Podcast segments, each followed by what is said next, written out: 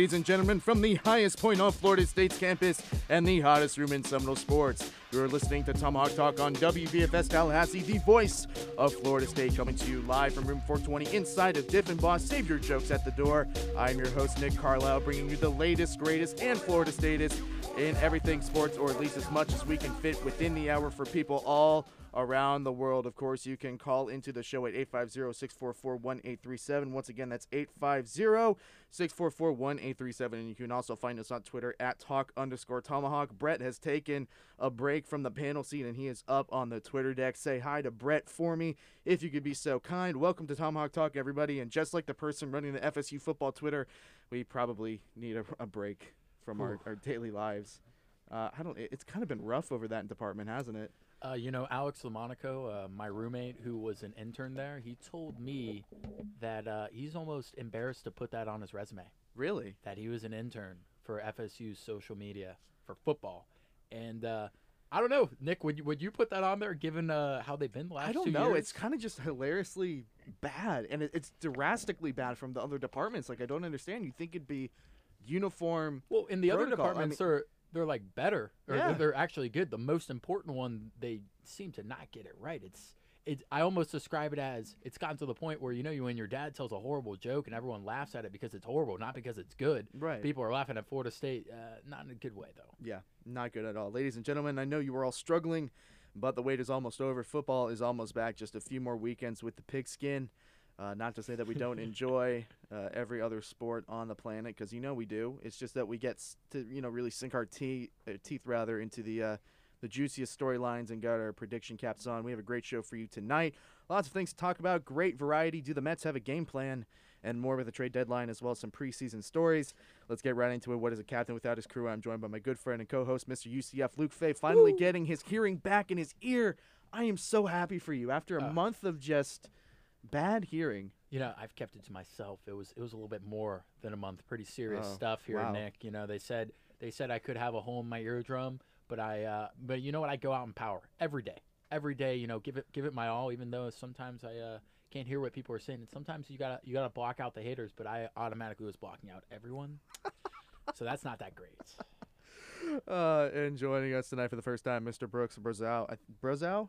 Uh, Brazil. Brazow. Almost got right. French. Yeah. Uh, how are you doing tonight, man? Uh, I'm doing all right. Uh, excited to be here. Uh, last week of uh, first semester of college, so that's awesome. Yeah. And uh, this nice setup we got here is way better than the podcast I used to do in my parents' basement. Oh, yeah. yeah. a little bit of an uptick in uh, in performance for sure. And for every first time there is on Tomahawk, Tomahawk Talk, there is a last.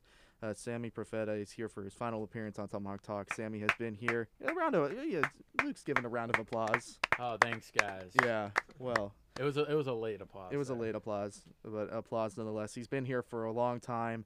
Uh, it's good to see you back, and it's sad to see you go, my friend. Appreciate it. I'm glad to be here. And uh, finally, we have Adam Schmidt rounding out the panel. Good to have you on as well. Another one of the uh, the new freshmen that we have here at the station. I'm sure equally as excited. Maybe I don't know. You didn't do a, a podcast like Brooks did in his basement. It's good to be here. Uh, good to try podcast for the first time.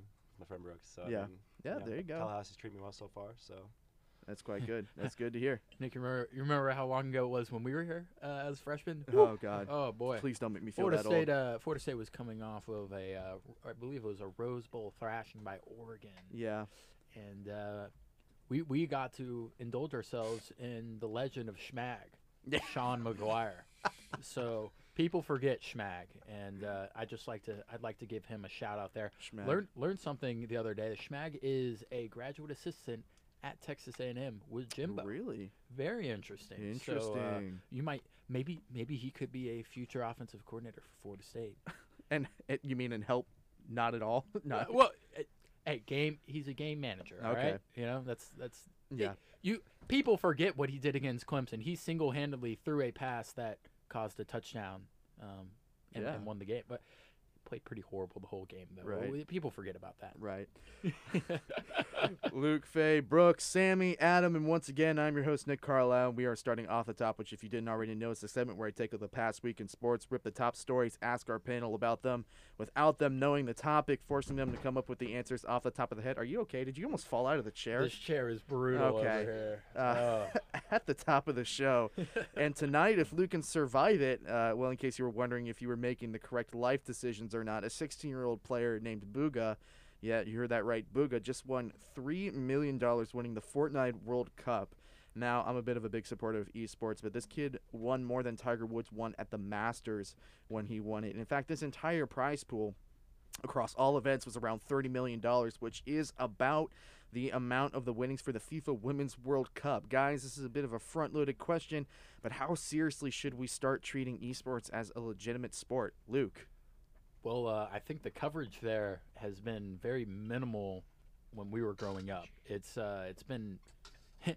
I, I would always look back to my my dad didn't buy me any gaming consoles because you would never make money in, in video games, uh, and and that's come to bite him back. I believe they they offered him a opportunity to go cover an esports event recently, and he turned it down out of embarrassment for his prediction.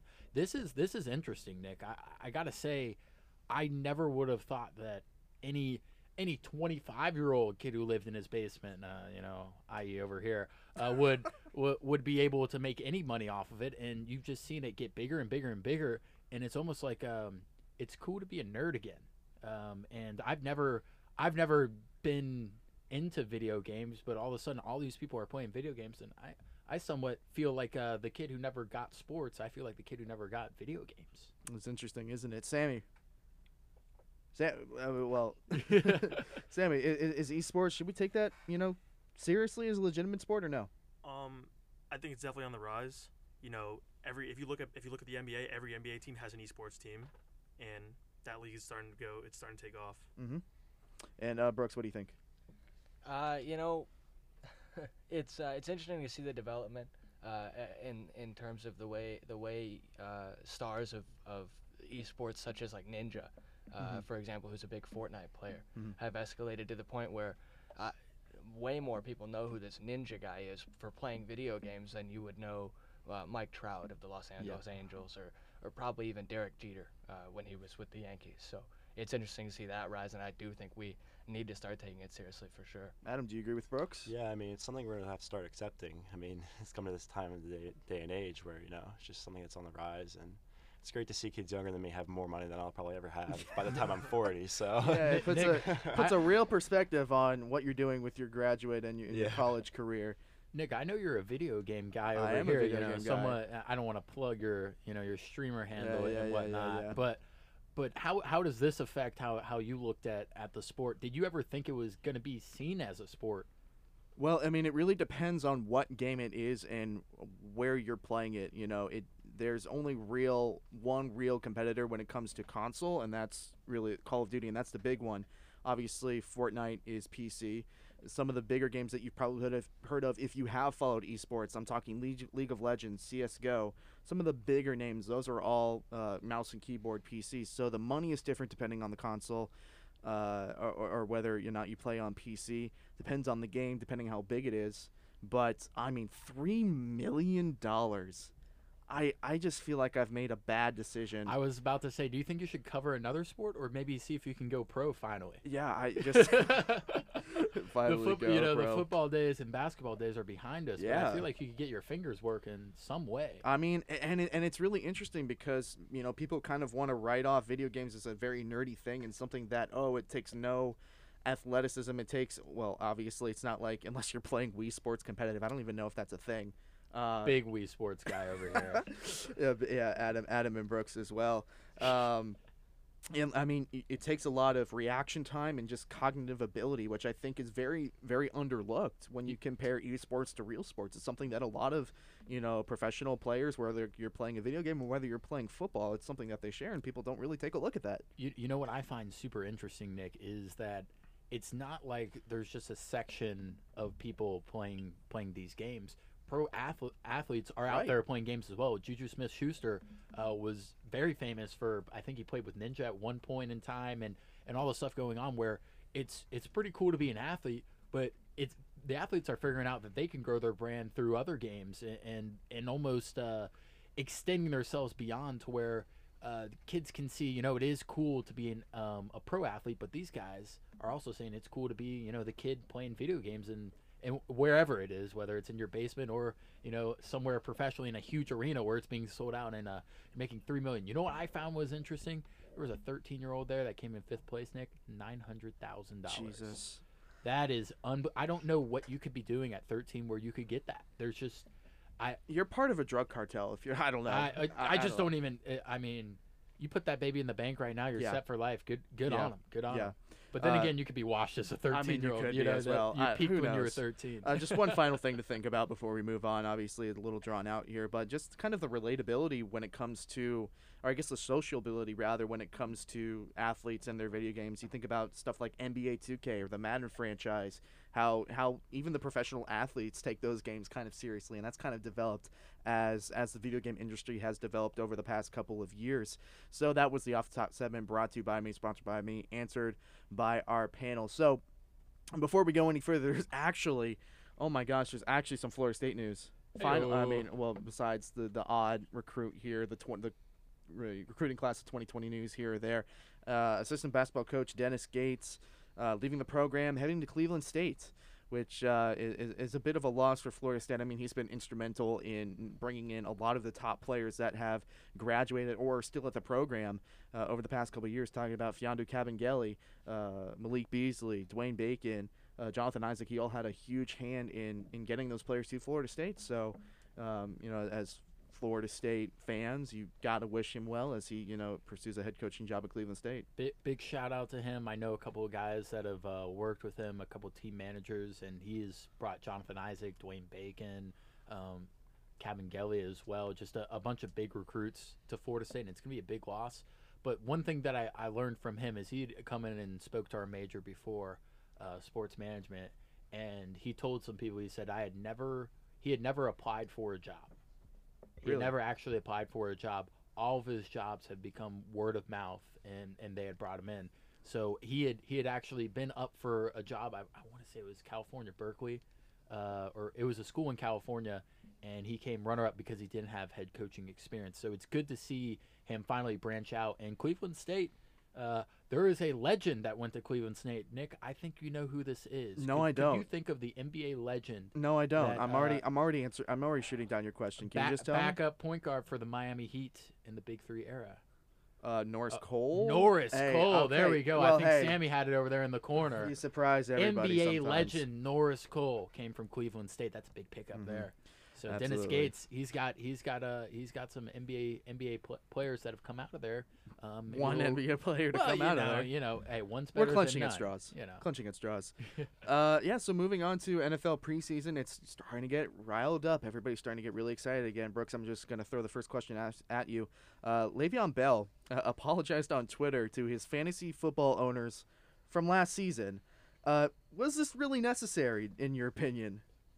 Uh, not really. Um, I mean, it's his life, it's his career. Um, you know, unfortunately, I was one of the uh, players uh, who had him on, who had Le'Veon on my team at one point. Um, I went 16 and something, so that was cool. Not a big deal. Uh, Didn't uh, really need you, Le'Veon, but yeah, I'll accept your apology anyways. But I yeah, I don't. I mean, it was it cool, you know, like that he's trying to connect the fans, absolutely. But it's not like you're not gonna see Ovechkin come out and apologize. Mhm. You're not gonna see like because it's it's their career, you know. It's it's for our enjoyment, but in in the end, it's their career. You know, Le'Veon Bell really isn't the type of person to apologize very often, Adam. So when you saw this tweet, what was your first impression? I mean, it was very surprising at first, but I mean, like he said, the only thing Le'Veon Bell really cares about is real football. It's just a thing for him to connect to the fans. And I mean, thank God I picked up James Conner last year. Greatest Yeah. pickup. Yeah, and uh, just Sammy as a as a Dolphins fan. Uh, no, not a Dolphins fan. I'm hardcore Jets fan. Oh. Oh, buddy, buddy. so he Oh. does have the Wait, Le'Veon so actually, fever. actually, that's better. he's got the that's Le'Veon better. fever there. Nick. Well, I got that wrong, but you get one wrong every show. That's good. I'm gonna Yeah, mark that one down. But as a Jets fan, how how are you feeling about uh, about his uh, his his apology to fans. Well, if he wasn't on the Jets, I would say it wasn't okay. I mean, I wouldn't really care. But now that he's on the Jets, you know, um, I think it's a good way to connect with the fans that really did pick him up. Um, to see his, you know, to get to get stats from him. Mhm. Um, but I think he's I think he's really going to show out this season and prove prove what he could do on the field. Yeah. So, you, uh, just as a Jets fan, what is your just impression on the way that he's been handling his time with the New York Jets since he's been there? He seemed excited for sure, but also you can say a little overconfident. What what was your just general take on how he's acted since he's been there? I just think he's ready to get back on the field and show what he could do.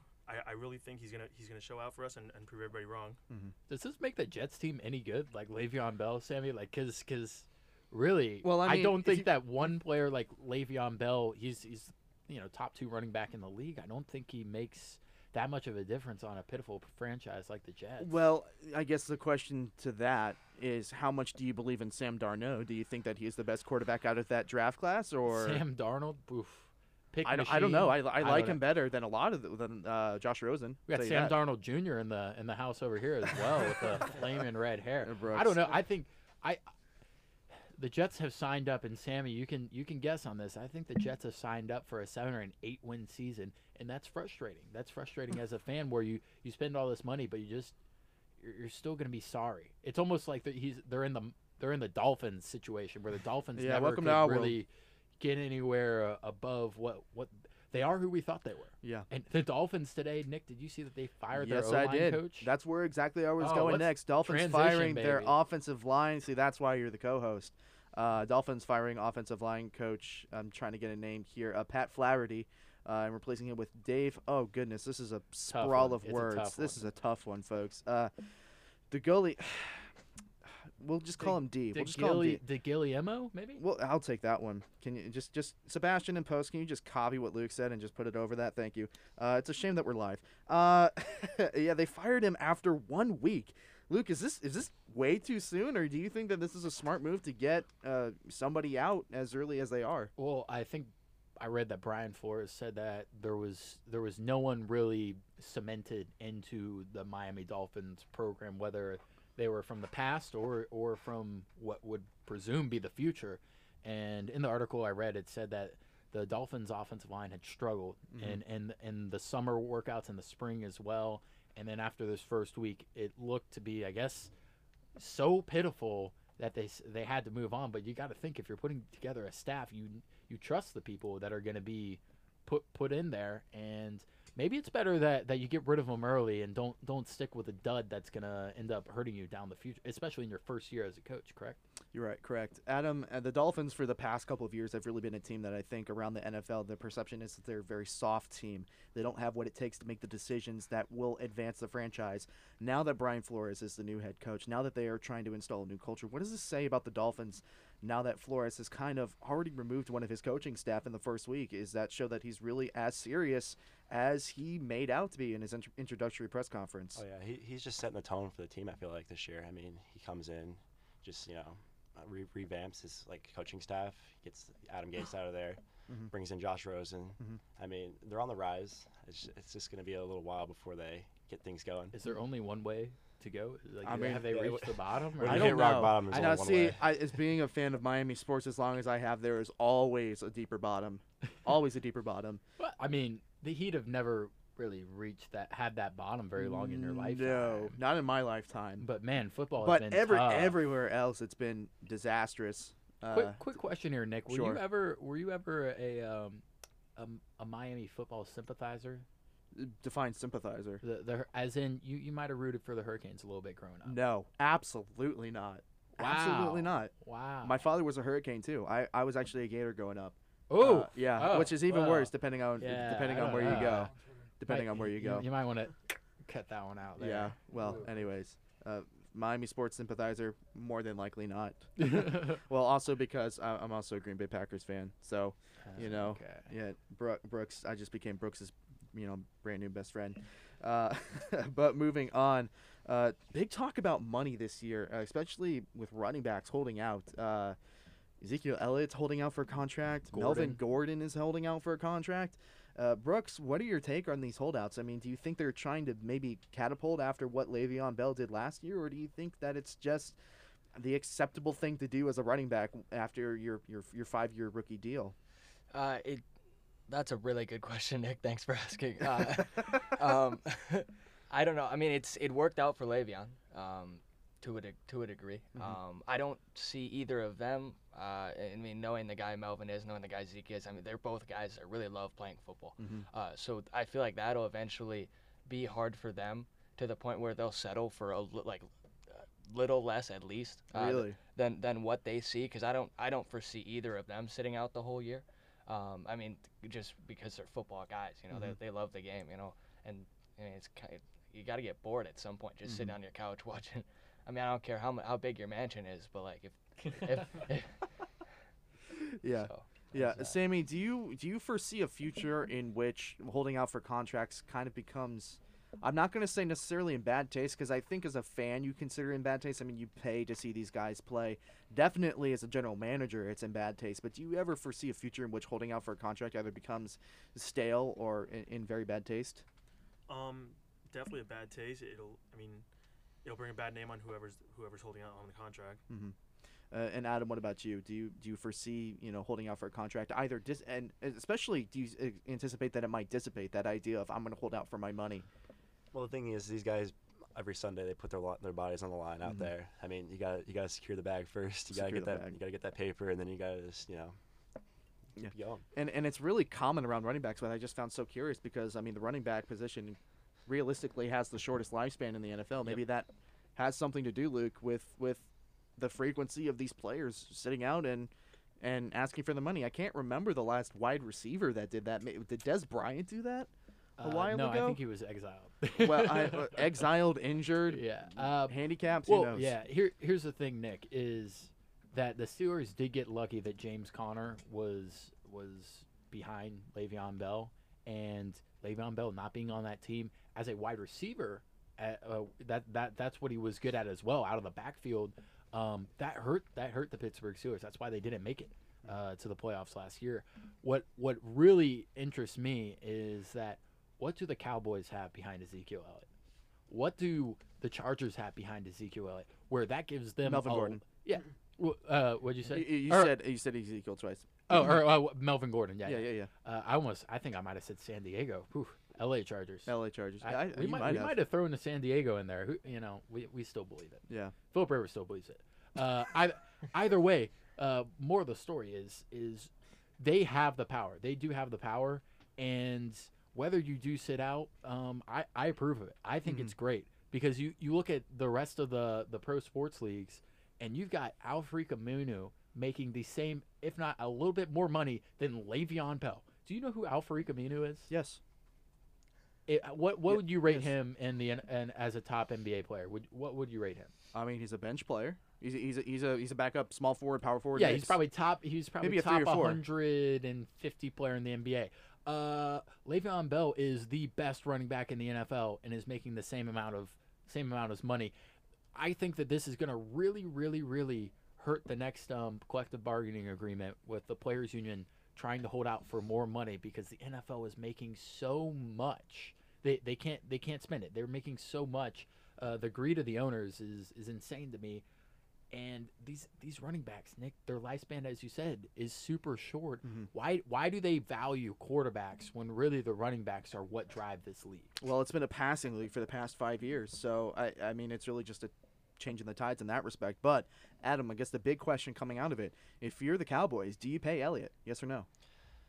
I say yes. Ezekiel Elliott is just an amazing running back. He's almost irreplaceable in my opinion. I mean, you can't just have Dak and Amari Cooper on that Mhm. offense. They need more help than just that. They've always had a good offensive line. I mean, we all know that. Something they pride themselves in a lot. But I feel like Zeke is just crucial to that offense. That will make them succeed.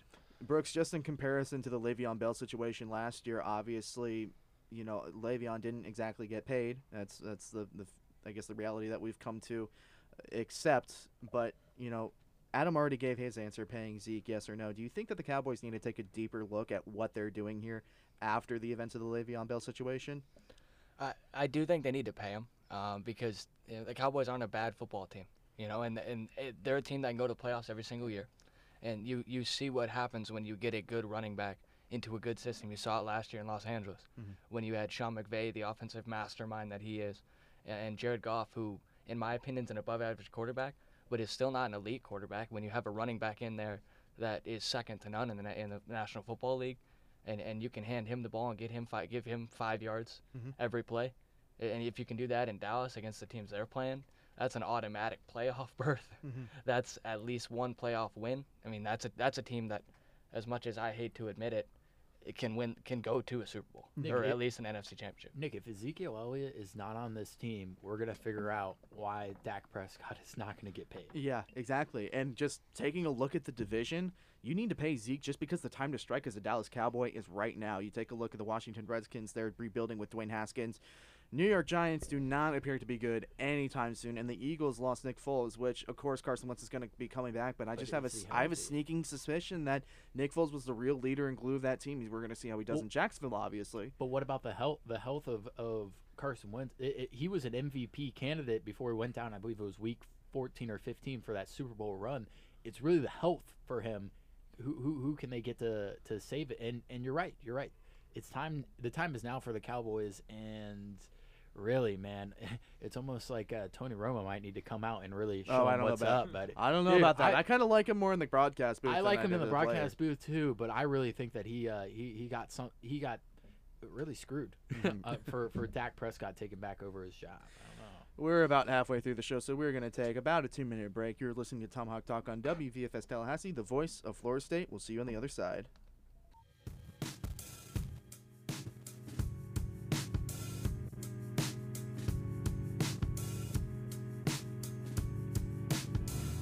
My thoughts are a battlefield, subsurreal and unfamiliar.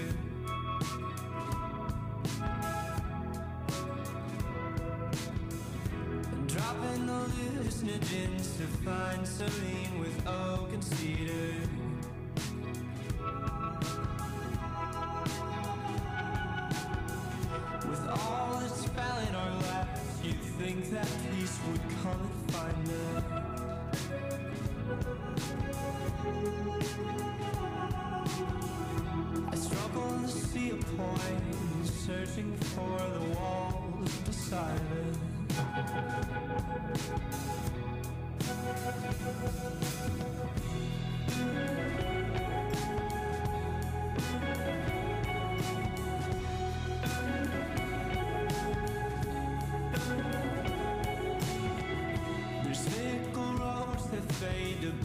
Of sage and signs delivered.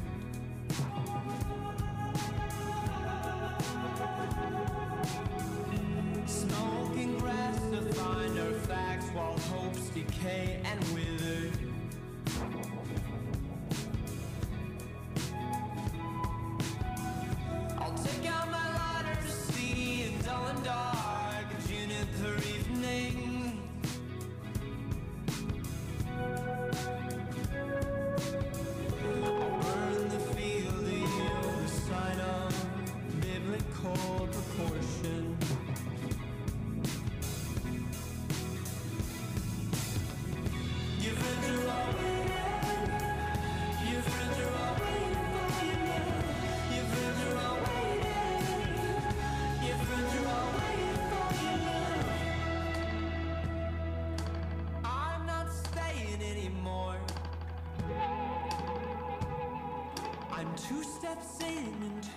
Steps over it. I've had my time in present tense. And welcome back to Tomahawk Talk on WVFS Tallahassee, the voice of Florida State. On the other side of the break, we were talking about running backs getting the bag, as Adam liked to says uh, liked to say. Wow, that was almost perfect English from an English English major. Uh, uh, yeah, so we are talking about whether running backs get paid or not, but something that we didn't fail to mention, or we did fail to mention rather, was that there are a couple Florida State players in their first uh, NFL preseason, and one of those players is the affirm is is Brian Burns, Yeah. and uh, Jay Sutton has been tagging us on Twitter all week. It's been a fantastic experience to see what uh, he's been able to uncover. So I, we do have Jay on the line. Jay, can you hear me? I can hear you loud and clear, man. All loud and right. Well, uh, you have been covering uh, the, I guess the the first preseason days of Brian Burns over in where is it? Charlotte? Is it Durham? Where where is where's the the Panthers camp? I, the the, the place that's spacing him, uh, escaping Uh, me. It's in Spartanburg, Spartanburg, South Carolina. It's at Wofford College. Okay, well, just I'm just gonna give you kind of free reigns. What have you been seeing? What have you been hearing about Burns' first couple of days as a Carolina Panther? Uh, well, you know, everyone is impressed with him so far. So those fans, you should be happy. Uh, the coaches are impressed; they have high expectations for him. Um, the veteran players are impressed, and they have high expectations as well. And as far as my own eyes, um, I've seen some good things. Like he's really, really, really fast. I'm, I'm pretty sure if you if you watched him at FSU, you already know that. But um, he's really fast. Um, he's built like a basketball player. It's really odd. Uh, standing next to him, me and him were like the exact same size. Really? Yeah, the exact same size. And so uh, we we look forward to seeing him bulk up some, and you know think that'll help him out more. Um, but he's had some insane moves that he's put on some guys uh, since training camp has started. There's been a couple of times where he got destroyed, where, where you can see the lack of size. When, you know, he absolutely got demolished by a couple of offensive linemen. But um, it's all part of the process, and I think I think he'll be a great player for Carolina. I, I if I had to put you know um, put it out there, I think that he'll be a situational guy his Okay. first year, at least for the first half um, of, of his first year, splitting carry, uh, splitting time with Bruce Irvin that we just got. But Mhm. um, in the future, he'll be a big part of what they're doing in Carolina.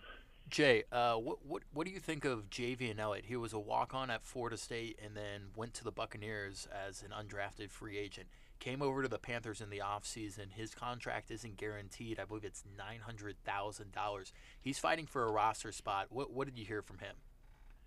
Uh, he is fighting for a spot, and I talked to him, uh, and he said that you know he's taking it one day at a time. He's just trying to go out there and prove himself and take it one play at a time, one day at a time, and earn a spot. And I talked with uh, Coach Rivera today as well about Elliott, and you know he look, he said that he could see um, he could see Elliott fitting into that nickel spot on the defense, the nickel corner slot. Um, but you know he has to prove himself, and he said he'll have a chance to prove himself coming up uh, when they split practice with the Buffalo Bills, and that'll be a good time for him to do it then. So we'll, we'll see what's to come. Jay, uh, final one here from from me. I think Nick might have one uh, after this. But what what has the whole experience been representing the station and meeting all these other uh, national media members? I know it was kind of on a whim that we got you out there, but uh, how excited have you been to to go and do this at, at Wofford uh, for the Carolina Panthers? Man, outside of the heat, uh, everything has been great. the heat has been whooping my butt. I'm a little under the weather right now. Uh, you know, every time I leave Florida, the change in humidity gets me sick. But um, other than that, man, I I met some really really great people. Um, they've been so helpful. Um, I don't know if you all remember uh, Jordan Rodriguez. She was with the Charlotte Observer. She was the one that did the interview with with Cam, and he said something funny Yes, about yes, uh, yes, yes. route running. yes. Yeah. Uh, she's there. She's with the Athletic now, and she's just she's been so helpful. Um, her among other people, people from ESPN, people uh, from the Athletic, the Charlotte Charlotte Observer. It's, it's been a really great time. Jay, one final question for you here, brother. Uh, if you could just recap, you were able to ask Brian Burns what you know the transition from college to NFL was like, and how uh, Taggart and Florida State prepared him for that moment. Can you just kind of recap the answer that he gave you for us? Yeah, yeah, definitely. Uh, he said they had a lot of conversations with him about taking care of business and just being a professional and being a man on and off the field. And so I guess that goes in as a part of just not just X and X's and O's, but you know, like just doing what everything you need to do, preparation of your body, studying the playbook, uh, you know, showing up to meetings on time, being the first one out there, which he has, you know, doing all of the small things to separate yourself, and that that will help him succeed at the next level. All right, Jay. Thank you so much for taking the time to call into the show. I really do hope you feel better. I hope the change in weather uh, suits you better on your way back. Uh, be safe and uh, take care, my friend. All right, thank y'all, man. I appreciate it. All right, thank you. And of course, that was Jay Sutton at Wofford College. You know, covering uh, Brian Burns uh, in his in his first couple days and the Carolina Panthers in general. Uh, really proud and happy for Jay. You know what I found was interesting? I, I forgot to ask Jay about this one. Was Gerald McCoy from the Tampa Bay Buccaneers? That's right. Is, is over on the Panthers. I, I should have jumped in there, but what what I found was really cool. He said going in early, getting the pads. Gerald McCoy has been taking the pads of all of his teammates. Uh, he had done that with Tampa Bay as if he was a rookie. Uh, he's taking them all back, uh, kind of doing like the rookie hazing, um, trying to establish himself as a leader. And that guy was just so great in Tampa. I think that that's a huge pickup for the Panthers, giving them depth and a, and a guy that, that brings that leadership, that mentorship to, to what is a young team.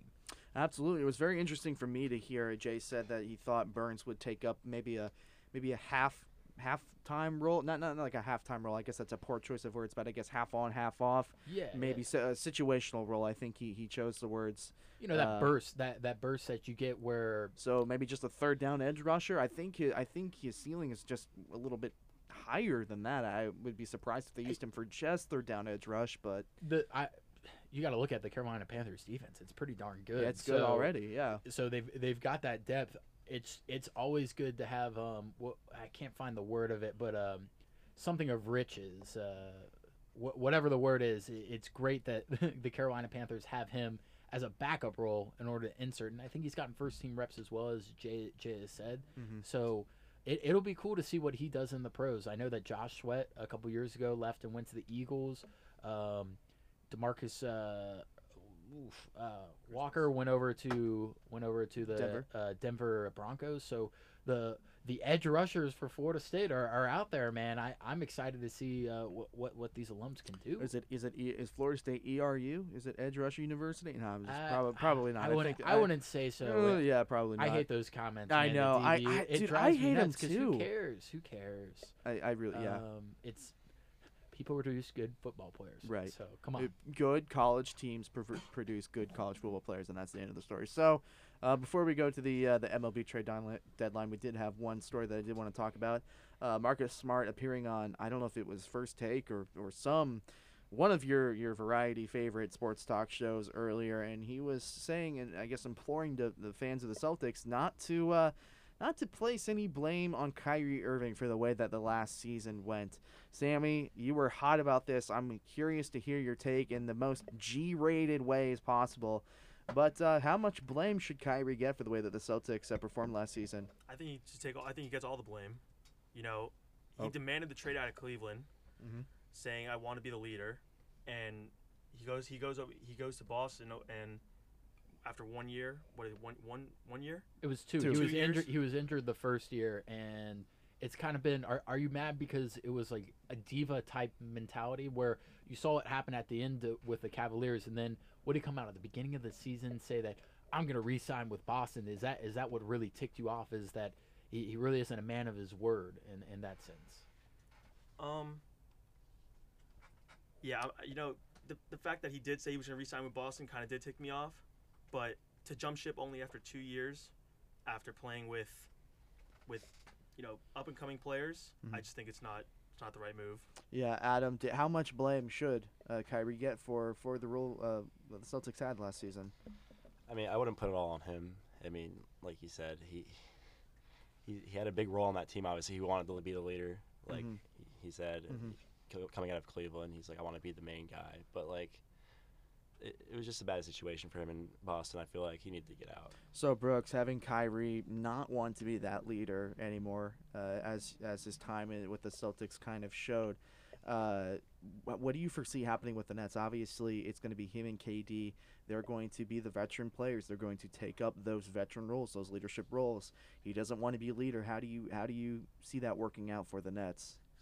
Uh, well, Kyrie, uh, along with Kevin Durant, um, are both uh, what I would call alphas uh, on the basketball court. They both, uh, would, they both take control of the game.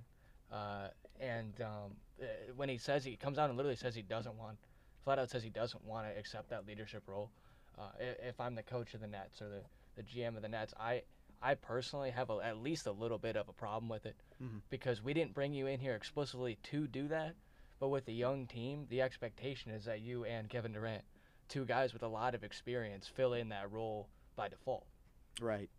Well, that, I I mean, I found that really interesting, Luke. Nick, you know, well- that, that Marcus Smart, of all people, was kind of making that comments. I mean, he's kind of the talkative one of that team, anyways, uh, but apart from Terry Rozier, who got sent and axed and, and, and went to, to Charlotte. Oh, he got his money too. Well, Rozier, yeah. that was great for him. But But he's going to be stuck on a dead team for the next three years, so I mean, Marcus Smart is a very um, smart. talkative Okay. guy. I, I would say he's um, controversial at times, and Mhm. this was a statement that was a little bit more reserved. But if you're Boston fans, you're going, uh, why are you defending a guy who basically single-handedly crushed our our way of, you know, getting the getting the franchise back to the top?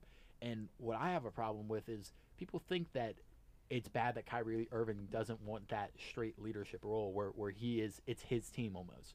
And he's proven that he has failed in that. He's actually not only has he failed, he's crumbled in those situations. It almost is like Kyrie Irving needs one of those guys that that isn't at the top of his game towards the end of his career to be the one who settles the locker room. I, I believe Richard Jefferson was that type of player for the Cavaliers, um, Channing Frye as well.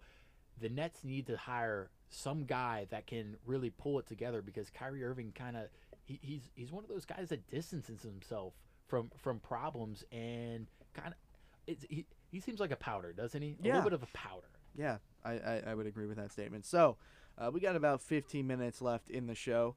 Uh, MLB trade deadline not over yet. Uh, Brett, when does when does the deadline end? Does it end Wednesday at four. July Wednesday at four o'clock? Uh, so there's still a little bit of time left uh, to get things done.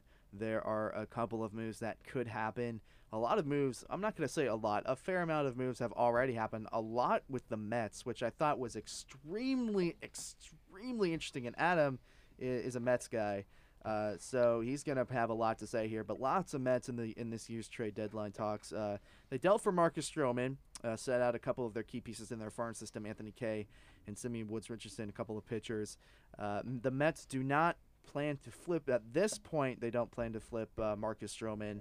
Uh, they also, I guess, the biggest piece in the entire trade deadline or, or trade block is Noah Syndergaard, and there's rumors that he might bounce. So.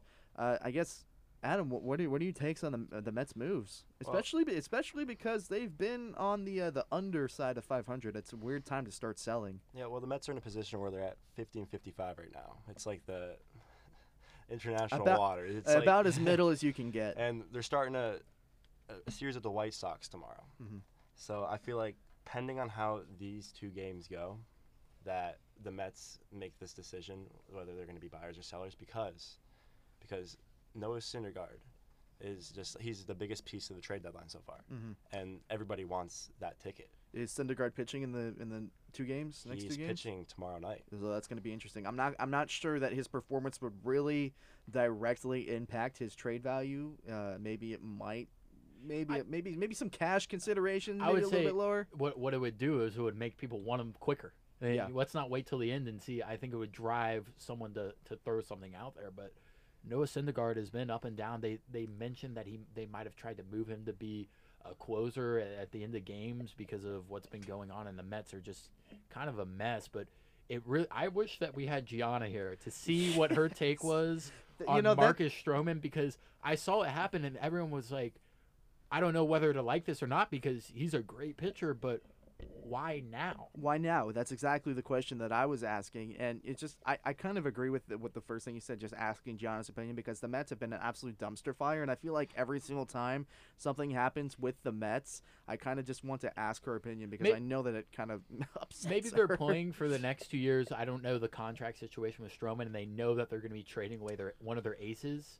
But still, it's uh, it, it, it was it, that's probably the most puzzling move I've seen of the MLB trade line, uh, trade deadline is why the Mets have decided to up their rotation when they're getting ri- it's I, I don't I don't know the Mets and I don't think their fans do either. It's it's become so bad at this point that I think that they have become what the Cubs fans were, the lovable losers, except for they they hate their team. Yeah. They, they hate them.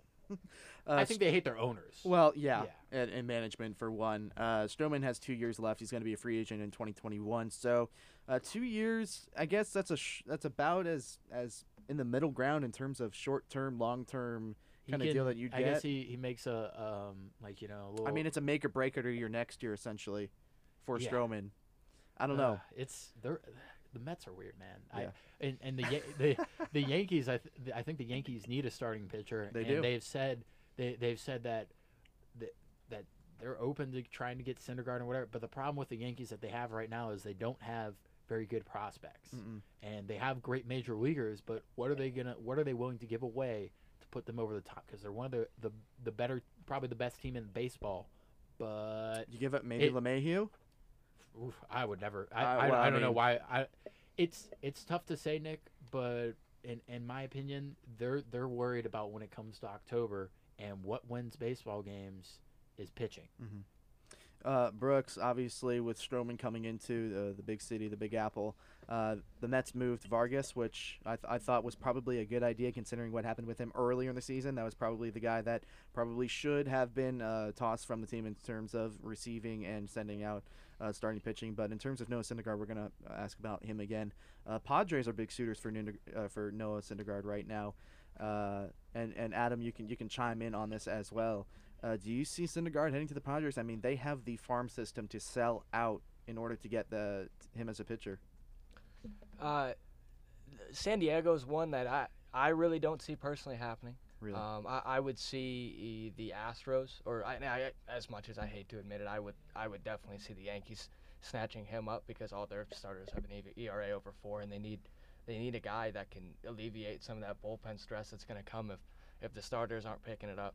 Um, uh, San Diego's an interesting one because they're with the farm system. Is it is it give up uh, two or three guys for Syndergaard, who hasn't been overly impressive this year? I mean, he throws 98, but if he's not getting outs, it doesn't matter. You know. what I'm saying? Adam, what's your price for Syndergaard if you're selling? Well, uh, specifically the Padres, I would be asking for Mackenzie Gore, Mhm. their their top pitching prospect, which they have already said they are not interested in dealing him at the trade deadline. So, if if I'm the Mets, if I'm Brodie Van Wagenen, I am holding off on the Padres. I'm I'm taking calls from the Astros, Mhm. all these teams that are contenders that need another starting pitcher in the rotation to help them put them over the hump. So Sammy, uh, another pitcher, huge starting pitcher, rumored in the uh, the trade block of things. Um, Madison Bumgarner, uh, his time in the Giants, it's, it, it's felt like Luke and, and Sammy that it's been coming to an end for a while now. I don't know. It, it feels I- like it's been a rocky relationship. But I- Sammy and Luke, you know, you can answer this joint, you know, together. Uh, where do you see Bumgarner going anywhere, or do you think that he's going to stay uh, throughout the rest of the season for the Giants? Sammy's going and looking over at me as if uh, he, he, he he's worried about the Giants as well. They they just uh, I think that they were holding it out, waiting to see if the Giants were going to be anything this year, and that marriage has been apart ever since that dirt biking accident that Mhm. Bumgarner had. Was it a year or two ago? I want to say like two years ago, and he hasn't exactly been the same type of pitcher. And whatever went down with uh, uh, I, what what team was it where the home run went into the water and he tried to I think fight? that was the Dodgers. I think that was, Was Max Muncy. Yeah, Max Muncy, you know, go go pick it out of the the bay or whatever. It's uh, the, Madison Bumgarner. I don't want to say that his time is up with the Giants, but the Giants are in a weird spot where their manager, uh, Bruce Bochy, is retiring at the end of the season. They don't really have the, you know, the Evan Longoria trade didn't really work out for them. They don't have the the the great team. And so they've got this great player in Madison Bumgarner. What can they get out of him? They need to sell at the right time. And really, do, do you think in the next two or three years would the Giants be able to be anything? And I don't. So it, it might be the time for, for the Giants to rebuild and, and maybe pull it around in five or six years and see what they got. Yeah, it's a very interesting situation in San Francisco. Uh, the Cubs were able to pick up, um, just completely lost the name right in front of me. They were pa- they were able to pick up, I think Maldonado, uh, catcher. Uh, they kind of filled up a really nice spot there. I actually really like this trade for the Cubs. It's it's been a spot that's kind of been uh, a question mark who that second person is. Obviously, there's Schwarber. There is uh, Willson Contrer- uh, Contreras.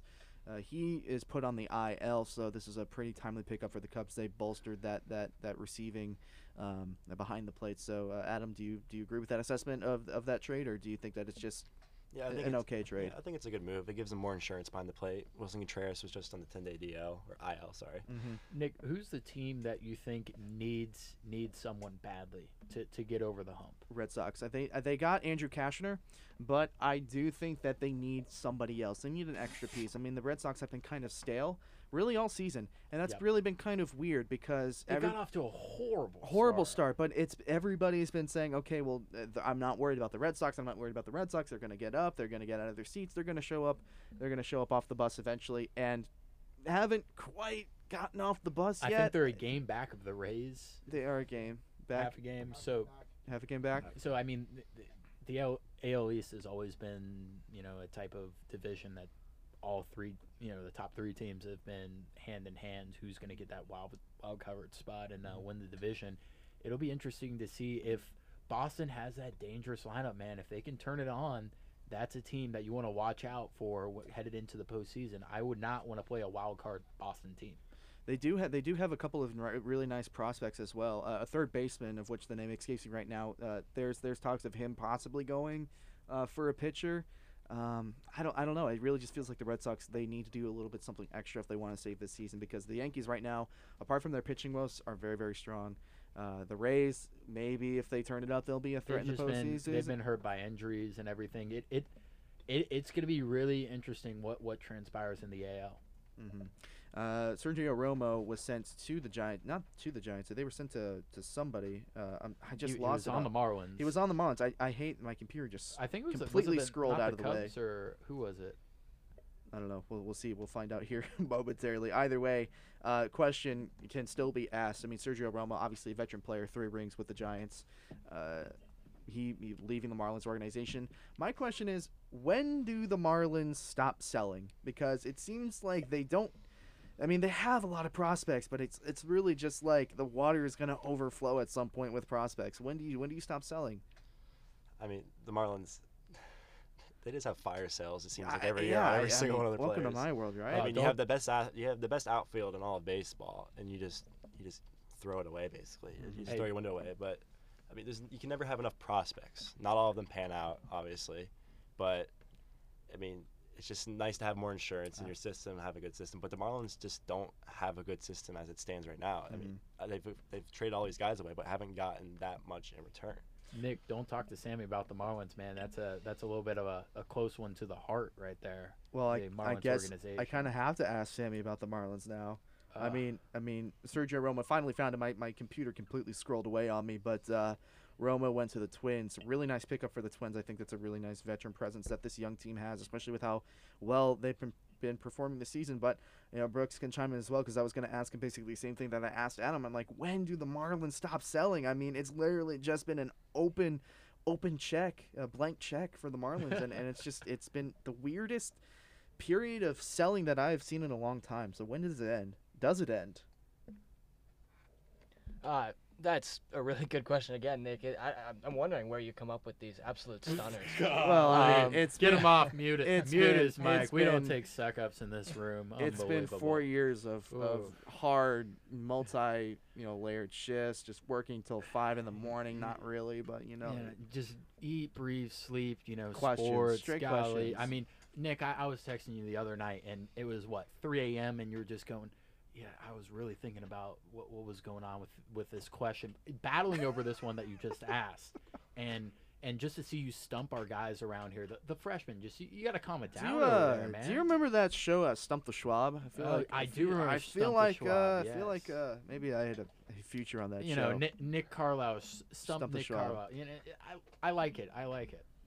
But anyways, would you like to answer that wonderful question? yeah, I would. Um, uh, it's weird. The, the Marlins seem like one of those teams that they've had guys and they've had guys to do it, and then they've gone and they've given them away.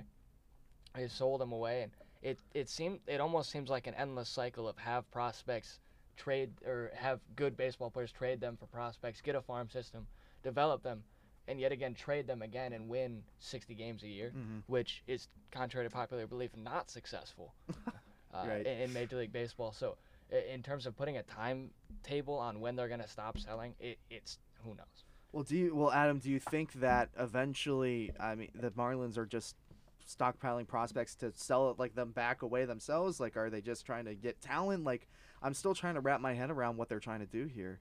Well, I mean, I don't think anybody knows what they're trying to do at this point. But I mean, they're, they're just a team that, like Brooks said, they get caught in this endless loop where they just they the develop the develop these players Mhm. and they bring them up and then they, they acquire value and they just ship them off for like mid of the range like prospects and it's they just keep caught in this endless loop. I don't know when it's gonna end.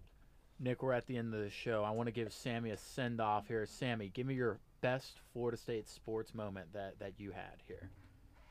Get on your soapbox, buddy. Best Florida State moment. It's a good one.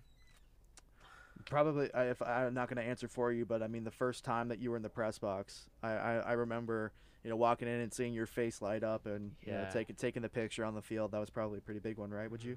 Yeah. Uh, Was that big was that? moment there. Also, uh, um, first time I got to cover the FSU basketball game Mhm. against uh, Notre Dame. Wow. Yep. Was that was that the year where they won? I think is Notre Dame, Louisville, something ridiculous like back to back to back, like three straight wins. So this, this past season. Oh, the past season. Mhm. Okay, Still a big win though. it's still a big I- one.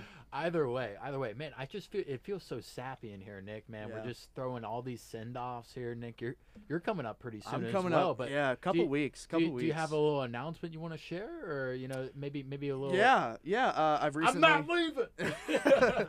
another year of school, graduate school. You know, No, yeah, no, no. no, I have recently accepted an internship with the Osceola, um, working on their Unconquered uh, magazine, which is uh, three print editions, nine digital editions. It's a rebooting publication, but uh, there's going to be a lot of good work, so I'm really excited about that. But um, it's really about Sammy, Sammy's last show. Thank you all so much for what you've been able to do for the station, whether it's been you know doing your shift or covering the games, coming on the show. It's been really appreciated, and it's been fantastic having you here.